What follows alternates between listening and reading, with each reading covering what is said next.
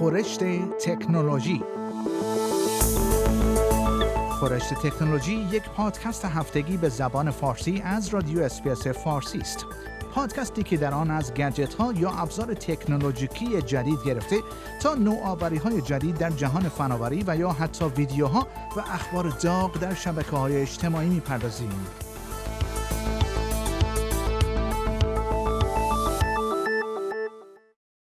یک نوع ژل که الهام گرفته از کرک شتر است می تواند باعث آیق بندی اشیا شود تا بدون نیاز به استفاده از برق خنک بمانند.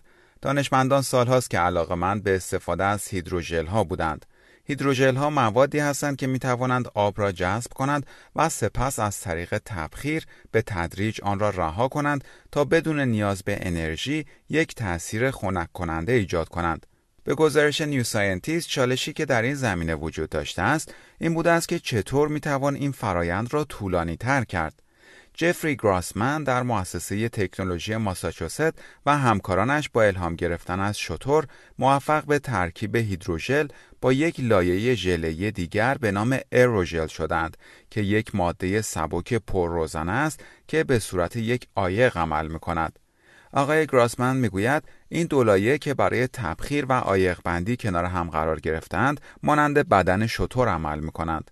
لایه هیدروژل شبیه قدرت عرق شطور است و به آب اجازه می دهد تا از طریق تبخیر شدن یک تاثیر خنک کنندگی ایجاد کند و لایه اروژل مانند کرک شطور عمل می کند یعنی یک لایه عایق مهم را فراهم می کند که باعث می شود گرمای محیط اطراف جذب نشود ولی هنوز بخار آب امکان عبور از آن را داشته باشد محققانی ساختار ای را در محیط آزمایشگاهی که دما و رطوبت آن کنترل شده بود مورد ارزیابی قرار دادند و متوجه شدند این ساختار می تواند اشیا را تا 7 درجه خنکتر از دمای اطراف نگه دارد.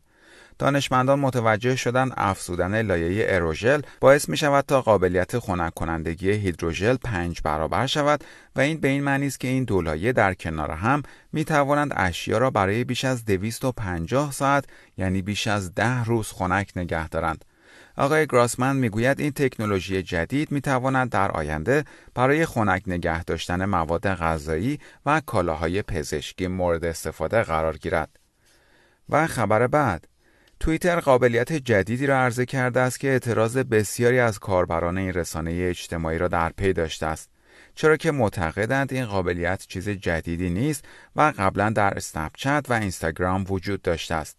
این قابلیت جدید که تحت عنوان فلیتس عرضه شده است به کاربران توییتر این امکان را می دهد که مطالبی را منتشر کنند که پس از چند ساعت ناپدید می شود. پس از اینکه این قابلیت جدید به طور آزمایشی در برزیل عرضه شد، اکنون کاربران توییتر در سراسر جهان با آن دسترسی دارند.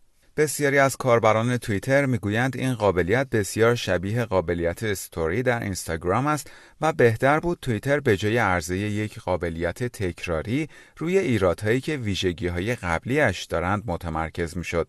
هنگامی که اینستاگرام نیز برای اولین بار چنین ویژگی را عرضه کرد با انتقاد بسیاری از کاربرانش مواجه شد. ولی بعد ویژگی استوری به یکی از محبوب ترین ویژگی های آن تبدیل شد. هنوز مشخص نیست آیا فلیتس هم با گذر زمان به یک ویژگی پرطرفدار تبدیل خواهد شد یا نه. و خبر بعد. پلیس هلند در حال تحقیق در مورد یک کارشناس برجسته امنیت سایبری است که ماه گذشته اعلام کرده بود با حد زدن رمز عبور حساب توییتر دانالد ترامپ رئیس جمهوری آمریکا موفق شده است وارد آن شود. ماه گذشته ویکتور گورز که یک پژوهشگر شناخته شده در مورد امنیت سایبری است اعلام کرد موفق شده است وارد حساب توییتر ترامپ شود و گفته بود رمز عبور وی را حد زده است کاخ سفید این ادعا را رد کرده بود و توییتر نیز اعلام کرده بود مدرکی که نشان دهد حساب آقای ترامپ هک شده است وجود ندارد. اما حالا آقای گورس اطلاعات و مدارک بیشتری را برای اثبات ادعایش ارائه کرده است. در پاسخ به بازجویی های پلیس آقای گورس برای اولین بار شواهدی را ارائه کرده است که نشان می دهد وی وارد حساب توییتر آقای ترامپ شده است. وی اشاره نکرده است به چه اطلاعاتی دست پیدا کرده است. ولی اگر کسی وارد حساب توییتر شخص دیگری شود معمولا می‌تواند به پیام های شخصی وی توییت هایی که وی به طور شخصی علامت گذاری یا بوکمارک کرده است و از سایر کاربرانی که وی مسدود یا بلاک کرده است دسترسی داشته باشد. همچنین امکان دانلود تمام اطلاعات کاربر از جمله تصاویر و پیام ها وجود خواهد داشت. یک سخنگوی پلیس هلند اعلام کرده است هدف از بازرسی ها و تحقیقات در این خصوص این است که مشخص شود آیا اقدام مجرمانه ای صورت گرفته است یا نه. وی اعلام کرده است این یک بازرسی مستقل از سوی پلیس هلند است و در پاسخ به یک تقاضا از سوی آمریکا انجام نمی شود. و خبر پایانی برنامه خورشت تکنولوژی این هفته شرکت های فیسبوک، توییتر و گوگل در حال همکاری با اطلافی از کشورها از جمله انگلیس و کانادا برای مبارزه با انتشار اطلاعات غلط و تئوری های توطعه درباره واکسیناسیون کووید 19 هستند. به گزارش گاردین این کارگروه جدید توسط یک سازمان خیریه انگلیسی به نام فول فکت که در زمینه راستی آزمایی حقایق و اطلاعات فعالیت می کند تشکیل شده است. ویل موی ریسین مرکز می‌گوید اطلاعات بعد زندگی افراد را ویران می کند و همه ما وظیفه داریم هر جا با اطلاعات غلط مواجه می شویم با آن مبارزه کنیم. وی می‌گوید همهگیری کووید 19 و موج ادعاهای کذبی که در پی آن مطرح شد نشان دهنده نیاز به اقدام جمعی در این زمینه است. آقای موی می‌گوید احتمالا فقط چند ماه دیگر یک واکسن کرونا ویروس عرضه خواهد شد ولی اطلاعات بعد می‌تواند باعث بیاعتمادی مردم به علم و در نتیجه طولانی تر شدن این همهگیری شود. بودجه اولیه این کارگروه توسط شرکت فیسبوک تامین خواهد شد و به فول فکت کمک خواهد کرد تا یک طرح اولیه در مورد چارچوب این کارگروه را تا ژانویه سال آینده آماده کند. مرکز فول فکت و فیسبوک قبلا هم در زمینه راستی آزمایی اطلاعات همکاری هایی داشتند. کرن گولشلگر رئیس بخش مشارکت های راستی آزمایی فیسبوک می‌گوید کار کردن با هم برای مقابله با اطلاعات غلط واقعا مهم است مخصوصا در مورد محتوای بعد درباره همهگیری کووید 19 که الان با آن روبرو هستیم وی می‌گوید این شرکت با بیش از 80 بررسی کننده صحت اطلاعات در سراسر جهان مشارکت دارد که به 60 زبان مختلف با اطلاعات غلط مبارزه می کنند. انتشار اطلاعات غلط و غیر واقعی در مورد واکسن ها حتی قبل از همهگیری کرونا ویروس و عرضه غریب الوقوع واکسنی برای این بیماری برای رسانه های اجتماعی یک چالش بود.